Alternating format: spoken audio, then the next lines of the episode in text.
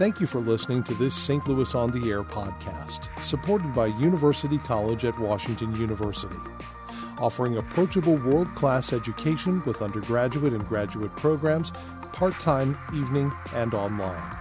University College at Washington University. Welcome to St. Louis on the Air. I'm Don Marsh. The musical I Do, I Do opened on Broadway in 1966 and ran for 560 performances, and it's been pretty much running someplace else ever since. It's showing in St. Louis right now, opening the 32nd season for Stages St. Louis. Joining me in studio to talk about I Do, I Do and about the new Stages season are Stages Associate Producer Andrew Kuhlman, actors Corinne Melanson, and Steve Isom. Thank you so much for being with us. Great to have you. Thank, Thank you. Andrew, let me start with you. Okay. Uh, and feel free, the other two in the room, to just chime in because this question is what qualities does I Do, I Do have that has made it endure for 50 years now? You know, I think I Do, I Do is one of those hidden gem musicals that you see at a lot of different theater companies pop up. And um, it's a show that a lot of couples, married or just together, can relate to and see different aspects of themselves and their relationships in the show. So it's a very relatable, universal show, despite being written um, and based in a very different time period. That's right. It's uh, 100 years ago, I think, isn't it? Yes, yeah, 50 years of a marriage from 1895. 1895 to 1945 is the stretch. Corinne, what's your take on, on the durability of this uh, show? Well, echoing what Andrew said, although it is set in a different time period, and uh, so the social customs are different. The, the nature of a long term relationship still is pretty universal, and it goes through the stages of young romantic love when they first getting married, through the difficult times of having children, and the husband's career taking off, and later on in life, a lot of ups and downs. I think people are surprised with actually how much the show gets into some of the difficulties of that sort of a relationship.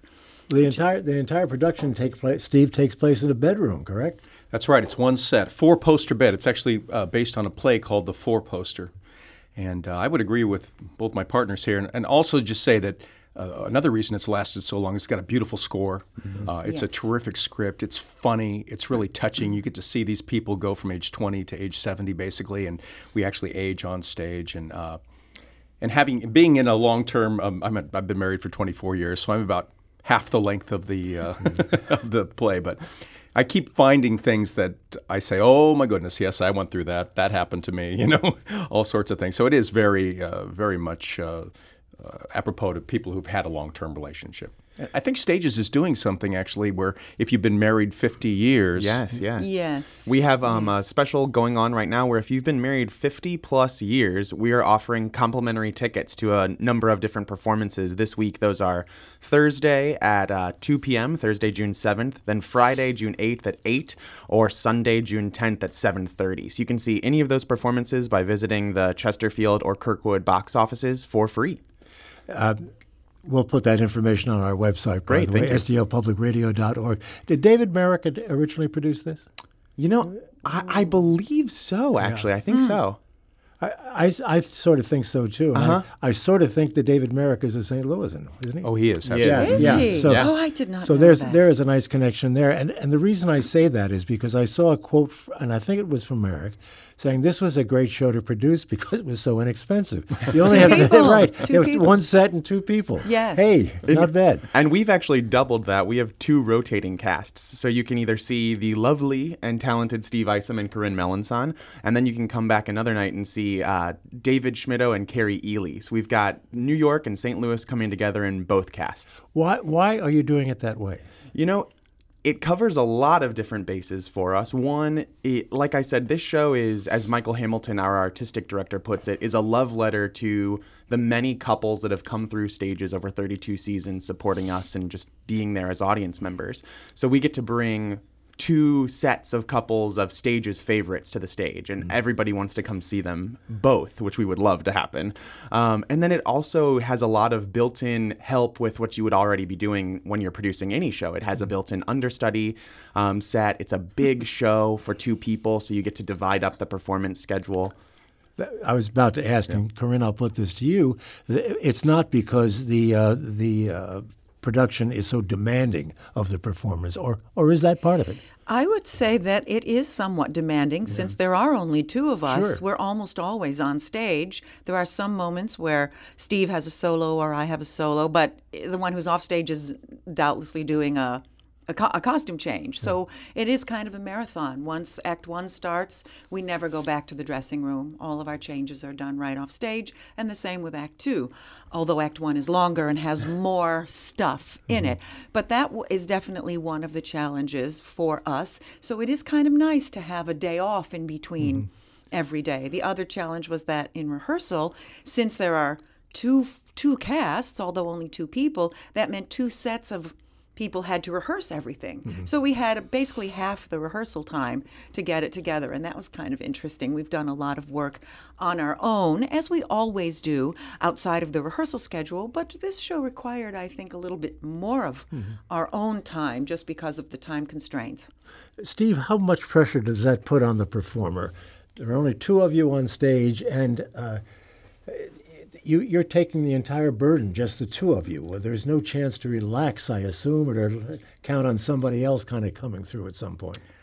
I, you know, I feel very relaxed on the stage with Corinne. I mean, it's like going on a ride. You just start and you, you know, you go to the end, and uh, there's a certain amount of faith involved. Just, but That's a good way you know, to put it. Corinne has been in umpteen Broadway shows. You know, you couldn't have a better partner, and and we're there for each other, and we we support each other, and we know the show well enough that if something did go wrong, and it never ever does, but if something If ever it did, it di- would go wrong, the other one could could pick up, you know, and help the other person get back on on cue. Corinne, what is the difference between performing on the Broadway stage, which is the, the mecca, I guess, for uh, theater, and performing on a much smaller stage like here in St. Louis? Well, the main difference is is exactly that that it is much smaller and intimate and a completely different performance experience for the actors as well. With just 400 people out there, um, you really just f- and I've sat in the audience and and watched shows at stages, and there really is not a bad seat in the house. So every person in that theater.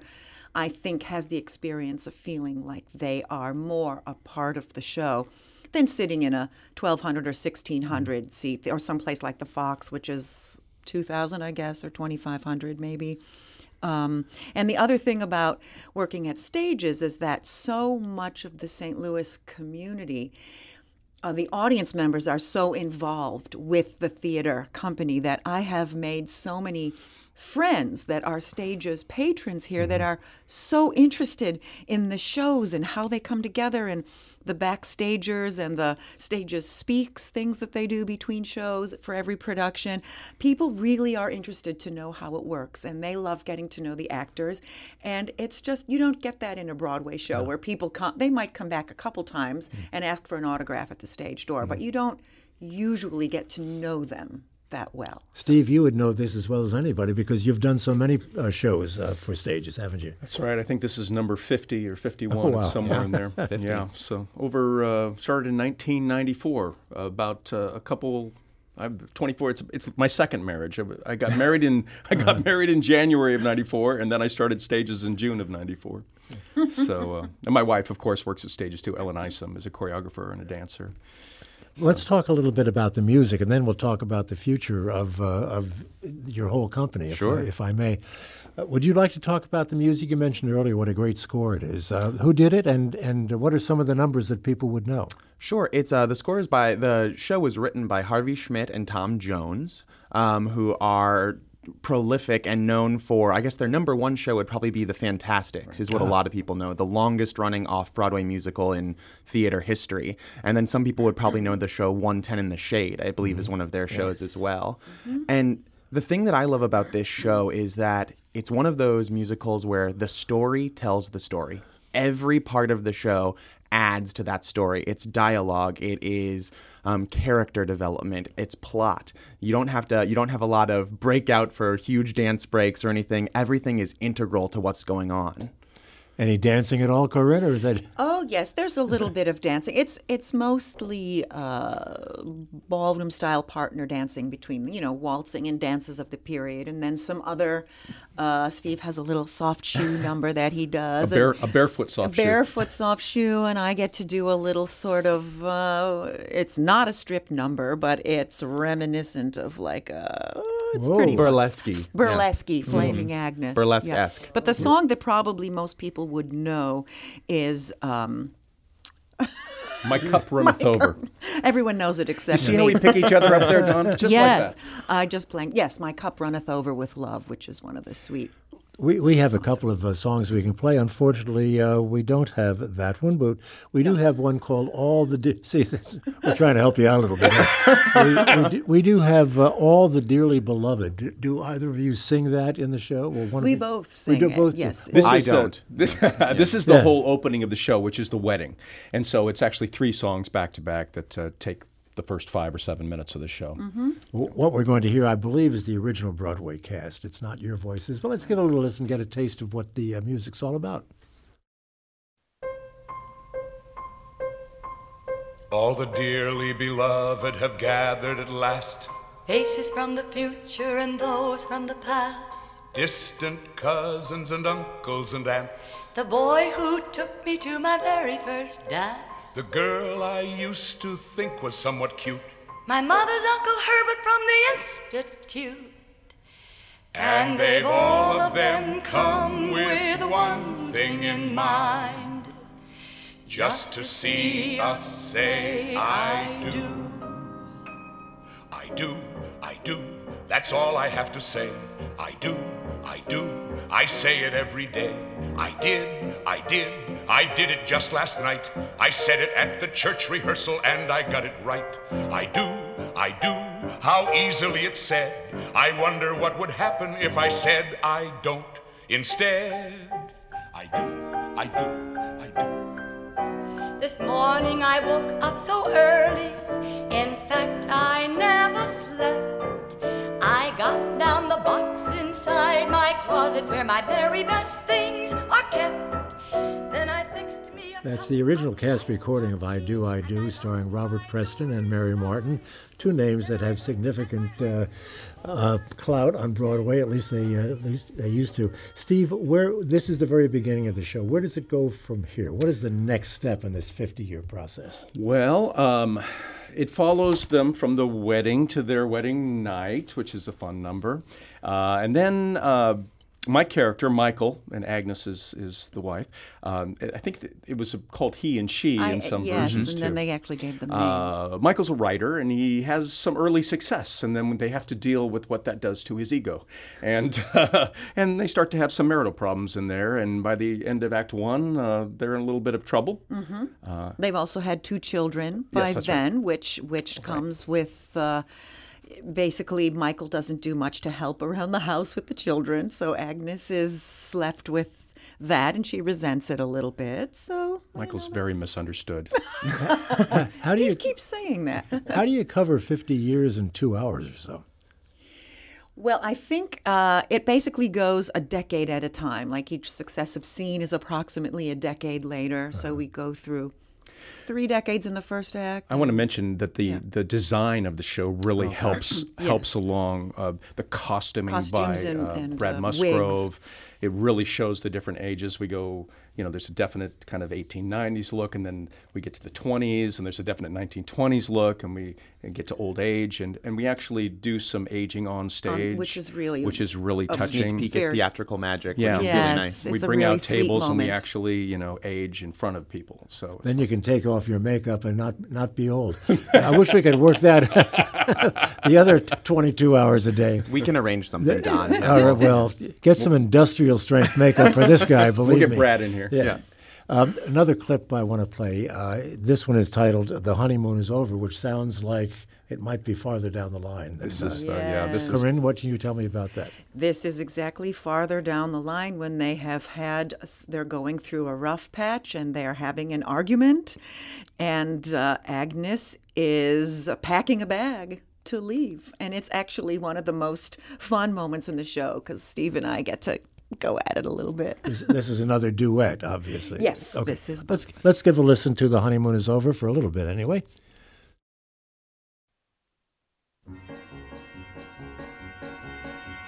When your husband treats you like a piece of dirt. When you find that purple lipstick on his shirt. Then, my dear, it's clear the honeymoon is over, and you better be on the alert. When your wife decides that she should wear the pants. When she gets your goat each time she gets the chance. Then, my dear, it's clear the honeymoon is over, and you'd better search for some romance. Time you saw your old trusty lawyer, ask him whether you should find another nest of feather. When your suddenly becomes the swell. When your wife is bored by every joke you tell, Then, my dear, it's clear the honeymoon is over, and you may as well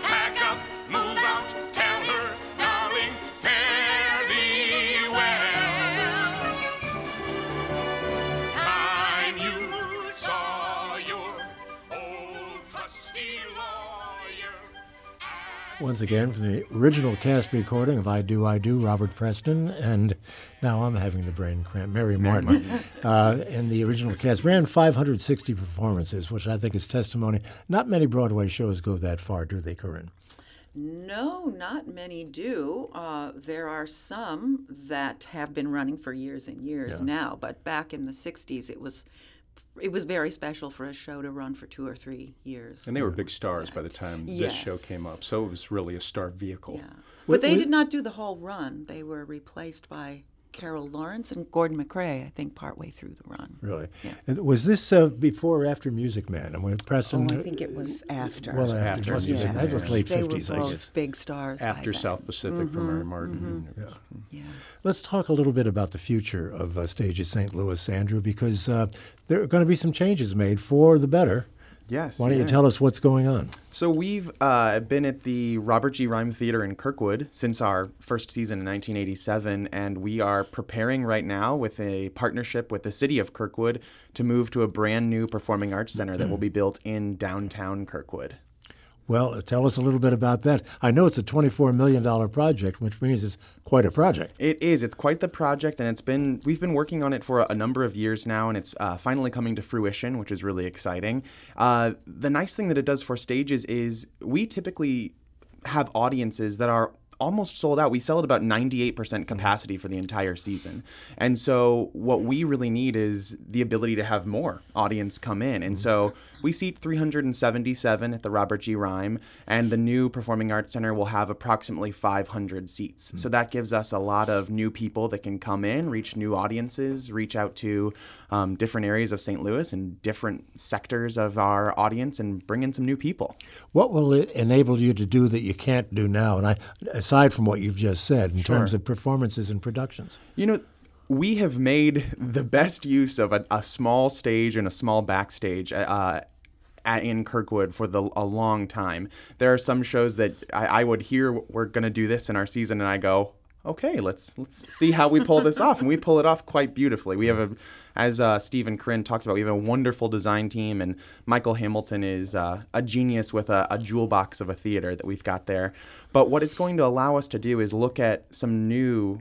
Um, properties that are, may be larger and need a little bit more of a large stage space. And that's really exciting. It just broadens the uh, categories of shows we can truly look at for our season programming. Give me an example of something that you uh, you could bring in w- under the new uh, banner that you can't now. Sure. Uh, well, I'll say one of the shows that since I started at Stages in 2012, I've wanted to see Michael Hamilton get his hands on is West Side Story. It's uh, it's one of my favorite musicals, and um, I I don't know that it'll be done, but I cross my fingers, Michael, if you're listening.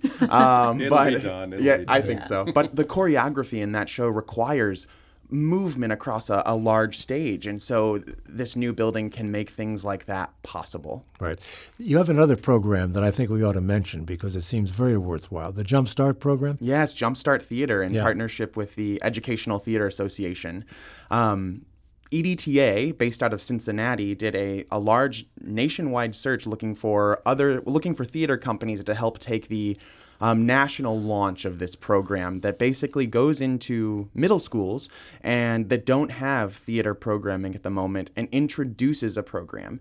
And while that's exciting, what's even more exciting to me is the fact that they are creating sustainable theater programming. So we're equipping non theater teachers with the ability and the skills to take a theater program, introduce it to students, and after three years of partnering with stages, they can then continue that program on for generations and generations to come. Corinne and Steve, what sort of value do you see in a program like this, exposing young people to theater and getting that early start? Well, they are the future of the theater, future performers, future designers, future directors, future everything, future audience members. So um, it just makes sense to to expose them to it at a young age because uh, they then will develop an affinity for the theater and hopefully continue the tradition of of great theater. And a whole uh, realm of, of, of, literature out there that uh, maybe they don't get to see in plays and, yes. and musicals that really broadens their education, I think. Will you be involved in that, Steve, being a local guy, do you think? I would love to be. I, I, I there's no plans as right now. Andrew? we'll start the interview process later. oh. Andrew, let me come back to you in the time that we have left. Sure. Uh, give us some sense of after I do, I do, what's going to be happening at Stages. It's a really exciting season for Stages. we are looking to, on June 19th, 19th, we open our uh, Emerson Family Theater Series production of Madagascar, um, which is based on the DreamWorks film. Then we'll be moving into Mamma Mia, which uh, both Steve and Corinne will be joining us for as well. And then we close out the season with Oklahoma, a, a true classic. Yeah, I would think that would be a big one too. That um, would more, be more easily accommodated on your next stage. I, am sure that we would be able to build a slightly larger world, yeah. but I know that what uh, Michael and the designers have planned is going to be spectacular. I'm really excited about it. Right. You've got to have some place to put corn as high as an elephant's eye, right? That's what they say, yeah. and, and Corinne, didn't you do uh, Mamma Mia for a long time on Broadway? I sure did. I did yeah. it for 11 years wow. on Broadway. Yes. Wow, what uh, that that in itself in and of itself is very unusual. That's a, a long run for it one performer. It is a long run, and it was the gift that keeps on giving is yeah. what I used to call it. So I'm happy. I will be. That's uh, you know I I'll be so curious to experience doing it here in this small intimate theater. So I'm really looking forward to that. I'm sure audiences are as well. I'll tell folks that Stages St. Louis presents I Do, I Do now playing through July 1st at various times at the Robert G. Reim Theater in the Kirkwood uh, Civic Center. I'm sure it's a great program. Thank you all so much for being with us and telling us about it. Break a leg, as they say. Have Thank a great you. run. Thanks, Thanks so much. Talk to you. Thank you for being with us. Archive versions of past St. Louis on the Air programs are available for download or podcast at stlpublicradio.org slash STL on air. St. Louis on the Air is a production of St. Louis Public Radio, 90.7 KWMU. Thank you for listening. I'm Don Marsh.